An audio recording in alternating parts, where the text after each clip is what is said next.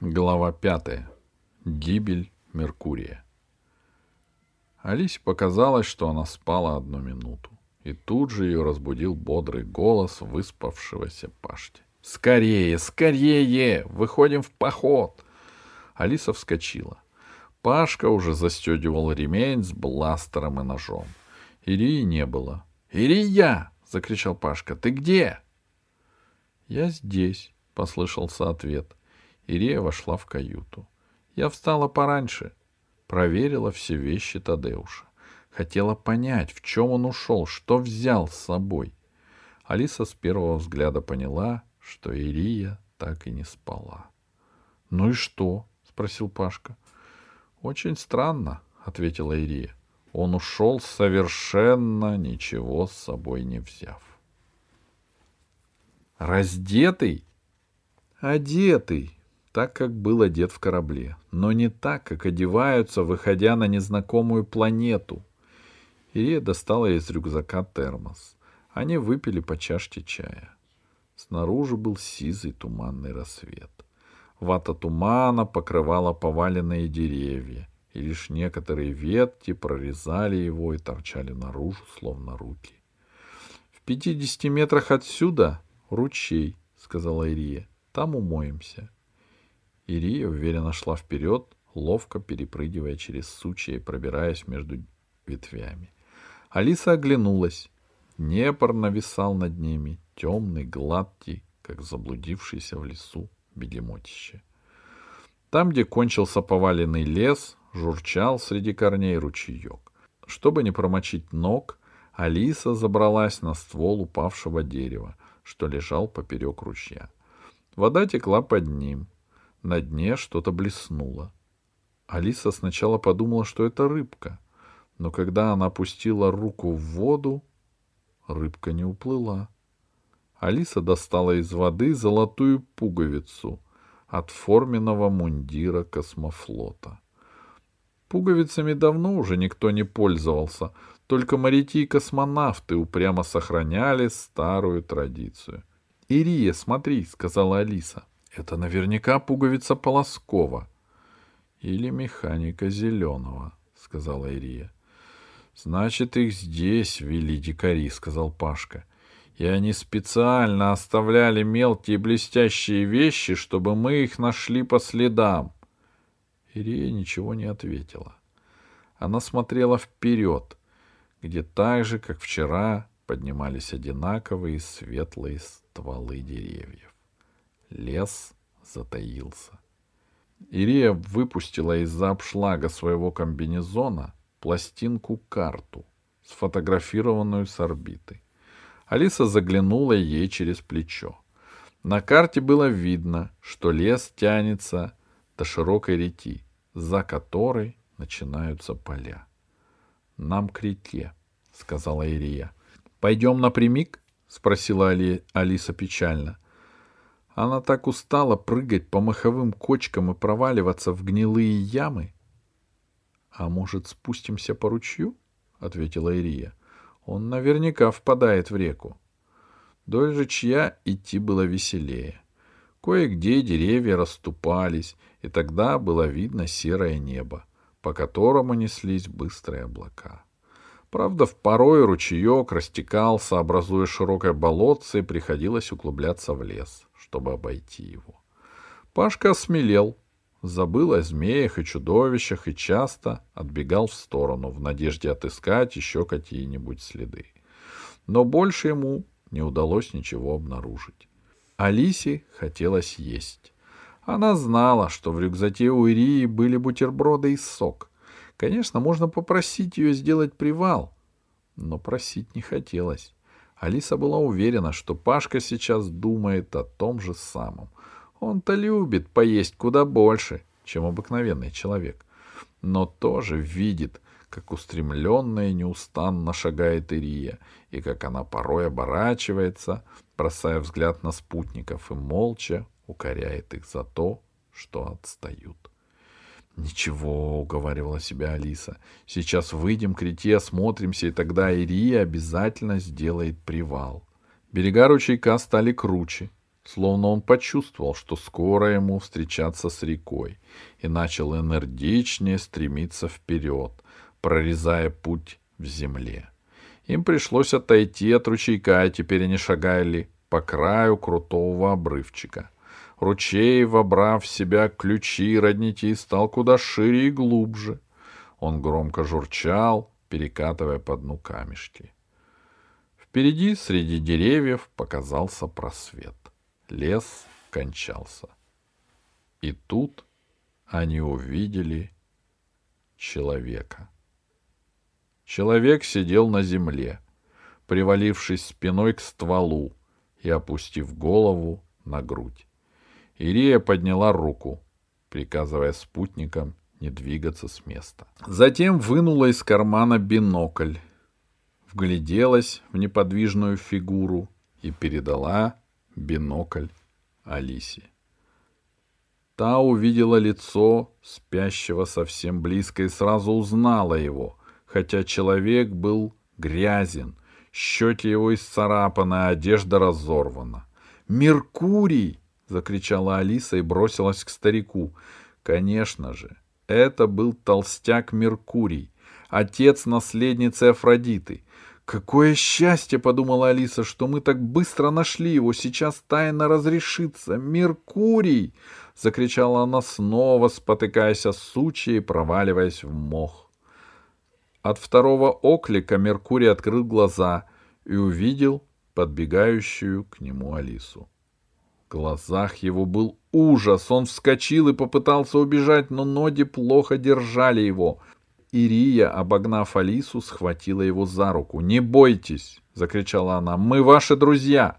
Старик забился всем телом, словно животное, которое попало в западню. Он кусался, отбивался толстыми ногами, махал руками, и Ирия с трудом его удерживала.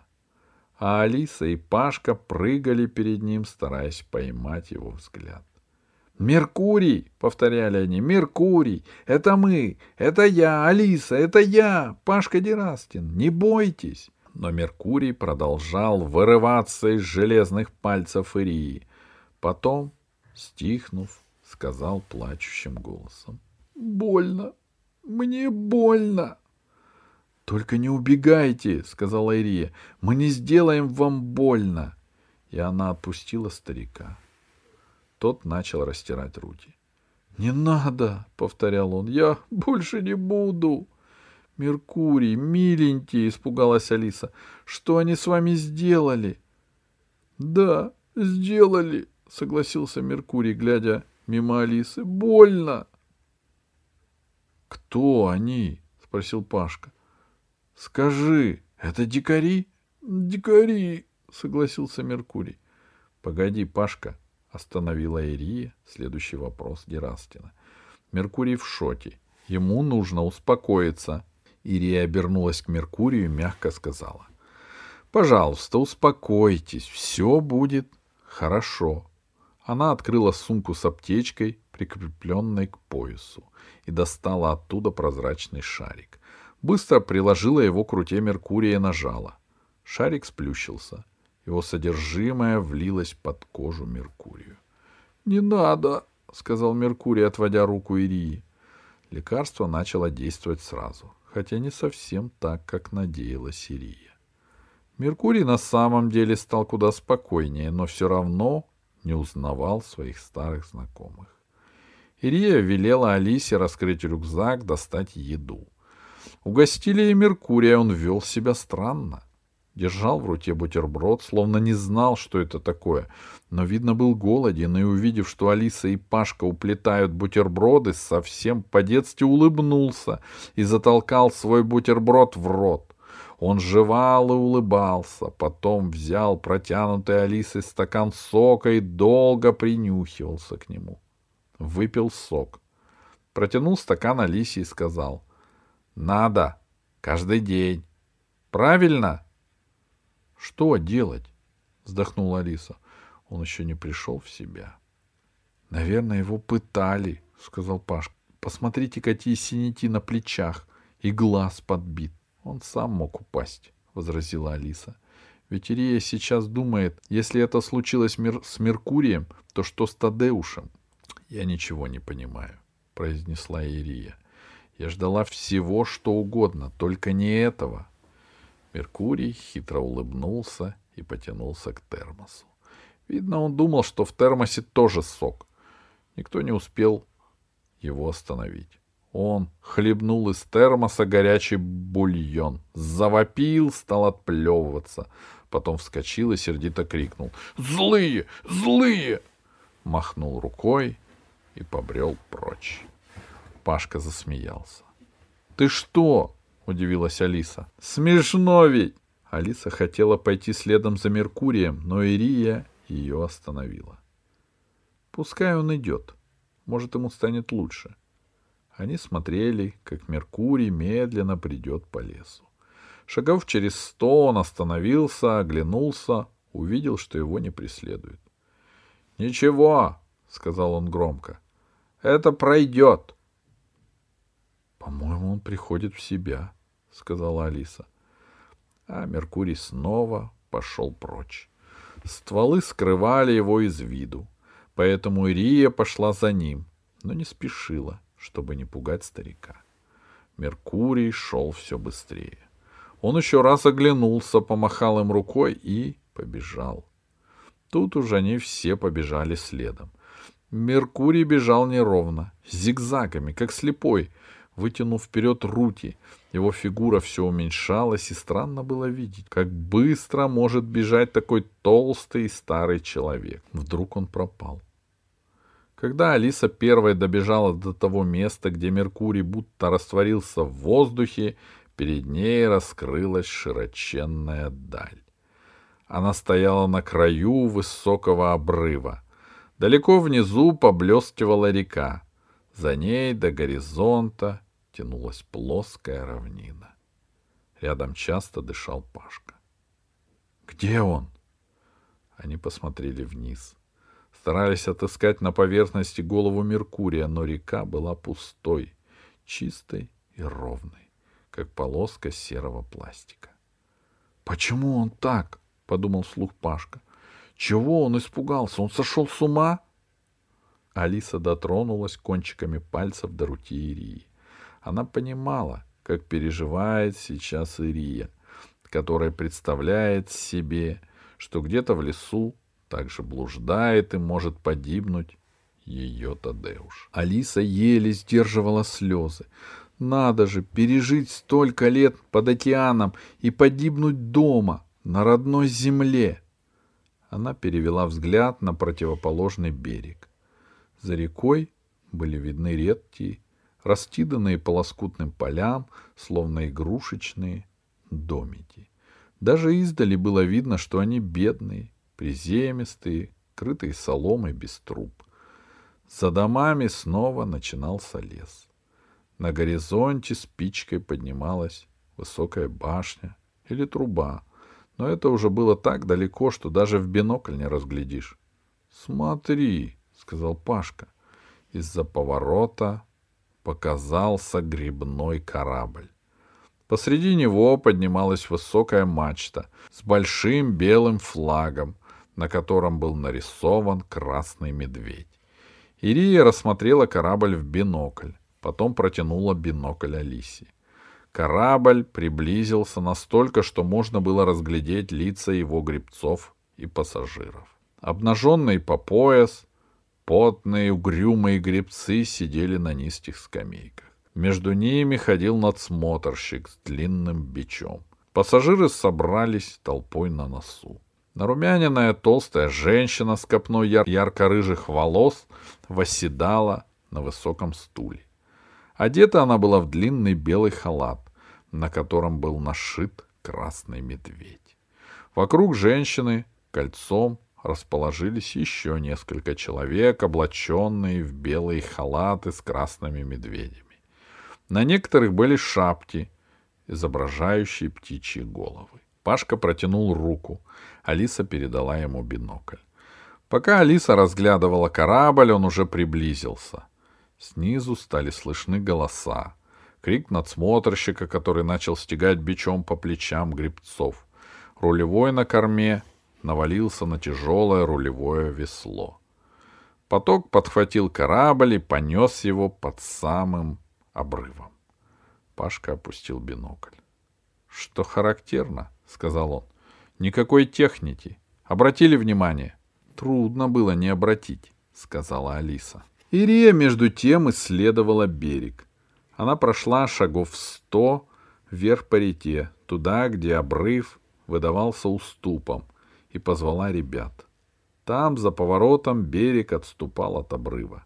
Внизу, на усыпанной камнями и заросшей невысоким кустарником площадке, уместилась покосившаяся хижина. Рядом с ней была видна вытащенная на берег лодка. Предлагаю спуститься к хижине, — сказала Ирия. — Зачем? — спросил Пашка. — Наших надо искать в лесу. — Там должны быть люди, — ответила Ирия. — Они что-то могут знать. — Ирия права, — согласилась Алиса. — Лес большой. Вскоре они отыскали промоину, по которой скатывался к речке ручей. Спуск был крутой, в некоторых местах настолько, что приходилось прижиматься всем телом к откосу. В трещинах росли колючки. Из норок выглядывали пауки, ящерицы бесстрашно глазели на людей, не желая уступать дорогу. От промоины сквозь кусты вела узкая тропинка. Не доходя несколько шагов до хижины, Ирия остановилась. Они с минуту прислушивались. Кругом все было тихо. На берегу никого. Тогда Ирия жестом велела друзьям подождать а сама подошла к двери и постучала. Никто не ответил. Ирия постучала сильнее.